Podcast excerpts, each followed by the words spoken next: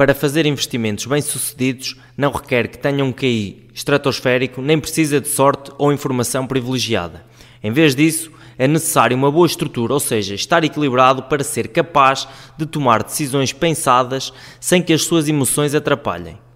Em O Investidor Inteligente, Benjamin Graham apresenta essa estrutura juntamente com a lógica que o ajudará a manter as suas emoções sob controle.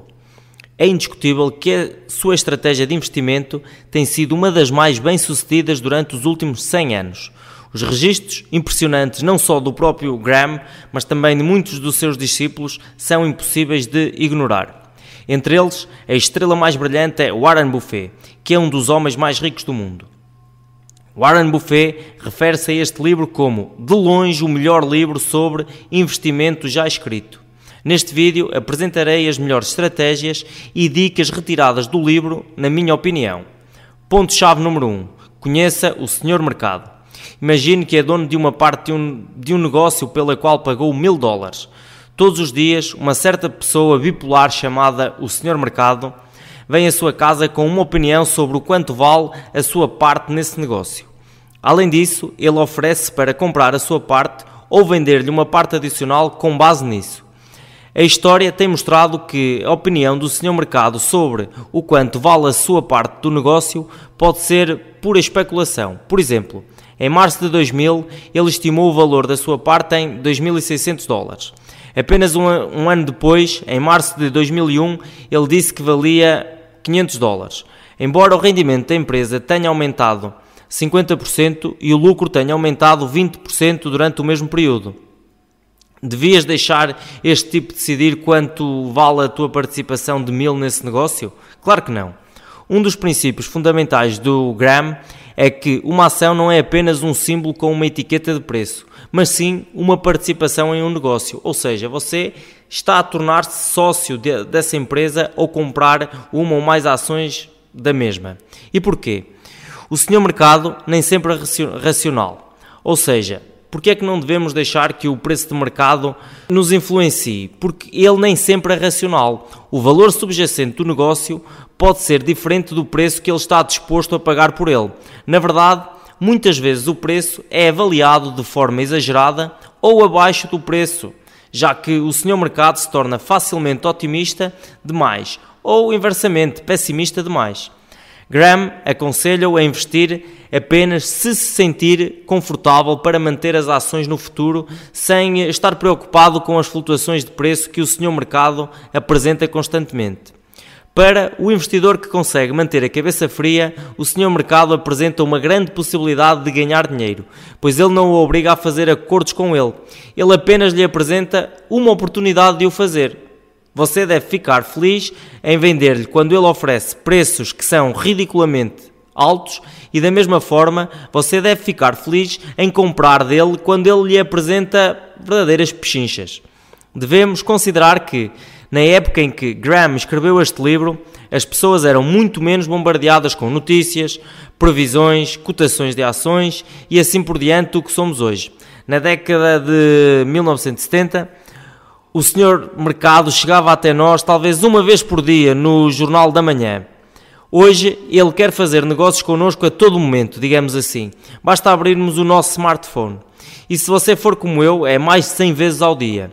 O que eu quero dizer é que hoje em dia, com a internet, estamos a ver um mercado e expostos a notícias que fazem flutuar o mercado se não formos estáveis. Podemos entrar facilmente em pânico quando na verdade essas flutuações no mercado são perfeitamente normais.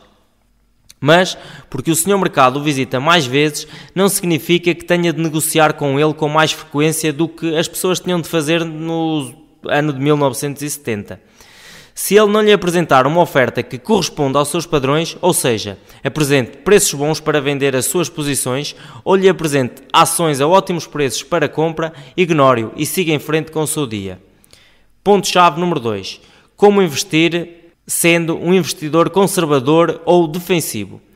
Existem dois tipos de investidores de acordo com Graham: o defensivo ou passivo e o empreendedor ou ativo, também conhecido atualmente como trader. A maior ou a maioria das pessoas enquadra-se mais na estratégia defensiva, já que o tempo que eles estão dispostos a dedicar a investir é limitado. O investidor defensivo deve criar uma carteira com uma mistura de obrigações e ações, digamos 50% de ações e 50% de obrigações. Note que o quanto você deve dedicar a cada, a cada categoria de ativo depende da sua situação de vida e da diferença atual no rendimento médio de ações versus obrigações. Deve equilibrar esta alocação uma ou duas vezes por ano, para que se as ações de repente constituírem 60% da carteira, em comparação com apenas 40% em títulos, deve vender as ações e comprar títulos, até que o 50-50 seja restaurado. Investir um montante fixo de capital em intervalos regulares é outra dica que ele dá. Por exemplo, logo após receber o seu salário, isso é chamado de preço médio de compra e permitirá um preço médio justo de ações e títulos. Acima de tudo, vai garantir que não vai concentrar a sua compra na altura errada.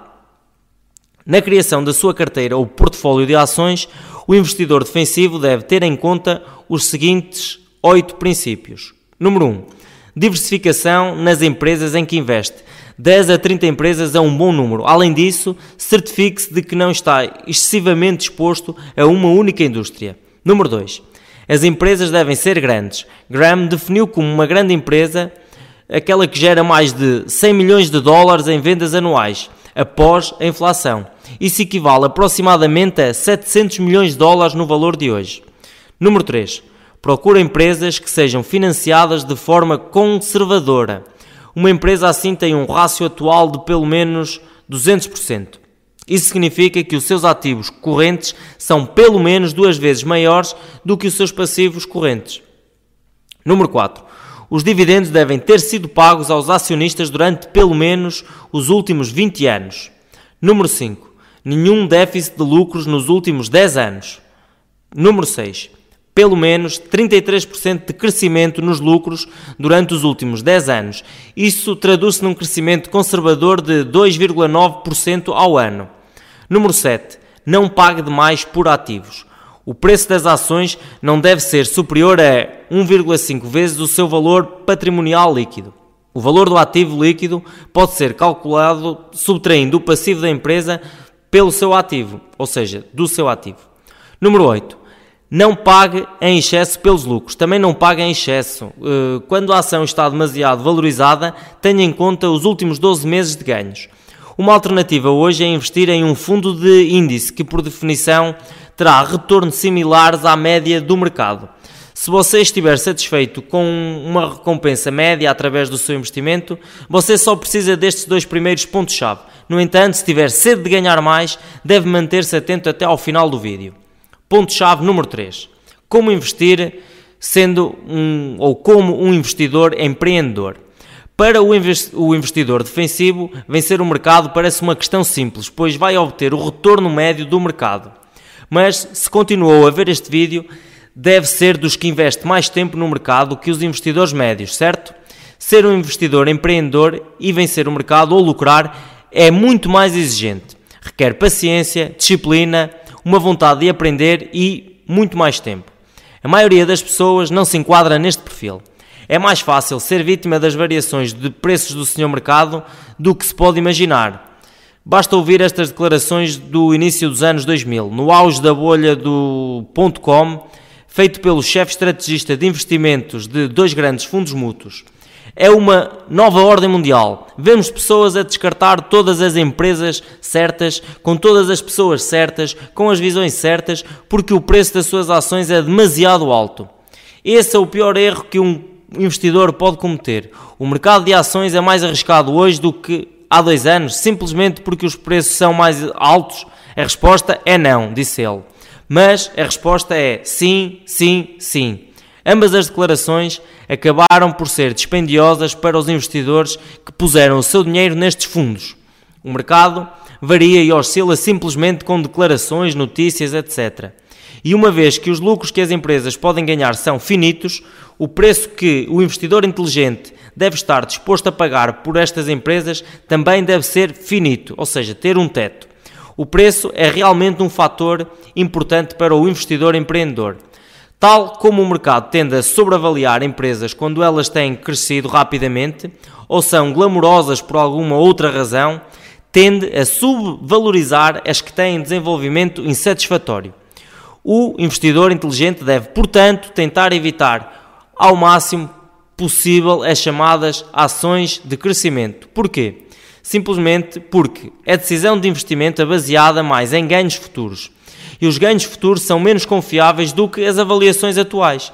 Se você, por outro lado, pode encontrar uma empresa que é avaliada abaixo do seu capital de giro líquido, você não paga essencialmente nada por todos os ativos fixos, tais como edifícios, maquinaria, etc. O capital circulante líquido pode ser calculado subtraindo o passivo total do ativo circulante. Tais empresas provaram ser verdadeiramente rentáveis durante a carreira de investimentos da Grams. Infelizmente, elas são raras hoje em dia, exceto em mercados mais difíceis. Felizmente, Graham sugere um método adicional de encontrar investimentos para o investidor empreendedor. Estes critérios são semelhantes aos que os investidores defensivos deveriam usar, mas as restrições são menores, permitindo que o investidor empreendedor considere mais empresas, ou seja, dá-lhe a oportunidade de olhar para mais empresas. Note que não há qualquer restrição quanto ao tamanho da empresa. Além disso, alguma diversificação deve ser aplicada, mas o número de empresas detidas não está gravado em pedra para o investidor ativo, não tem limite. Na análise de uma empresa, o investidor empreendedor também deve estudar os seus relatórios financeiros anuais. Graham escreveu um livro inteiro sobre esse assunto chamado de Interpretation of Financial Statement ou seja, a interpretação das demonstrações financeiras, que é um livro que eu pretendo resumir para si e assim podermos explorar mais este ponto-chave. Ponto-chave número 4. Insista em uma margem de segurança. Há um risco que nenhuma avaliação ou pesquisa cuidadosa pode realmente eliminar, que é o risco de estar errado. Você pode, no entanto, minimizar esse risco. Para fazer isso, você deve insistir que cada investimento que você faz tem uma margem de segurança. Como mencionado anteriormente, o preço e o valor de uma empresa não é constante. Quando o preço é no máximo 2 terços do seu valor calculado, o investidor encontrou uma empresa com margem de segurança suficiente. Você não iria construir um navio que afundasse se transportasse 31 vikings se você soubesse que ele ia ser usado regularmente para transportar 30 deles. Ou seja, isso é aplicado ao mundo das ações, você não deve investir em ações que você acha que valem, digamos, 31 dólares se o preço atual é de 30 dólares. Porquê? Pode ser que o seu cálculo esteja errado. No primeiro caso, se estiver errado, no máximo pode ser caçado por um grupo de vikings zangados e molhados. No segundo, e na minha opinião mais gravoso, você pode estar a adiar a sua liberdade financeira por alguns anos. Não sei que situação eu consideraria pior, por isso use margens de segurança. Uma forma usada no livro pode-te dar algumas informações sobre qual é o valor de uma empresa e, portanto, também se as ações dela podem ser compradas com uma margem de segurança. Ou seja, o valor é igual a ganhos correntes normais vezes 8,5 mais 2 vezes a taxa de crescimento anual esperada a taxa de crescimento deve ser igual à taxa de crescimento anual esperada dos ganhos para os próximos 7 a 10 anos.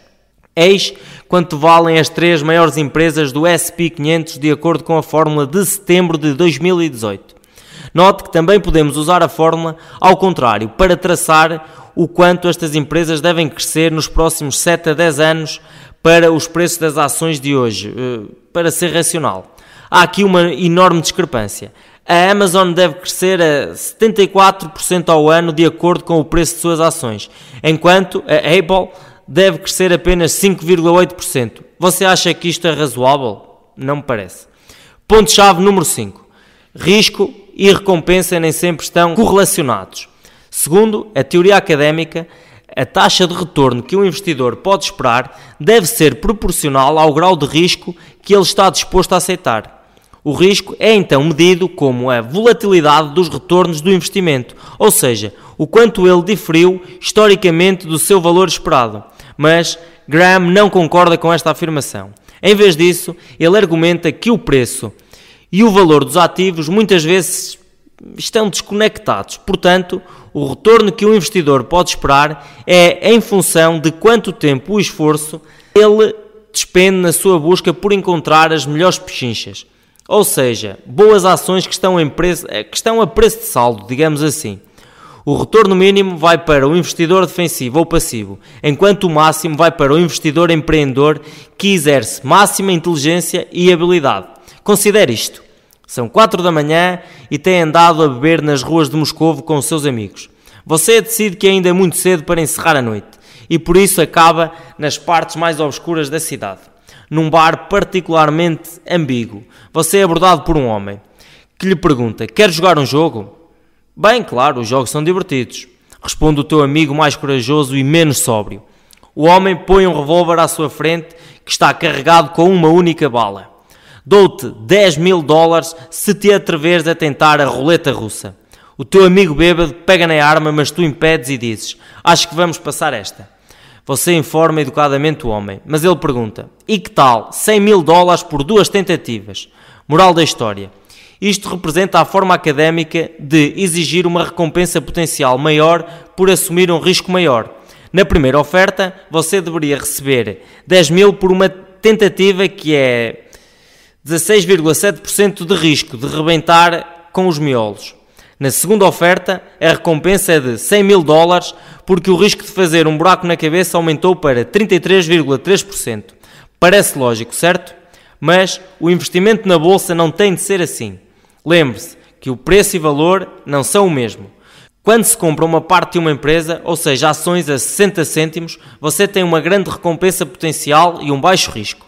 Além disso, se você pode encontrar outra empresa que você pode comprar a 40 centavos de dólar, você encontrou uma melhor recompensa potencial, combinado com um risco ainda menor.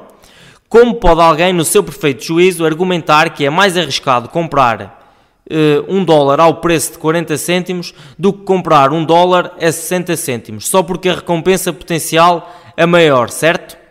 Bem, recapitulação rápida dos 5 pontos-chave.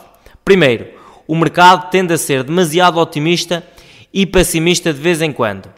Não deixe que isso influencie o verdadeiro valor dos seus ativos. Em vez disso, veja-o como, como uma oportunidade de negócio, onde você lida com uma pessoa que não tem ideia do que está a fazer, que é o senhor mercado.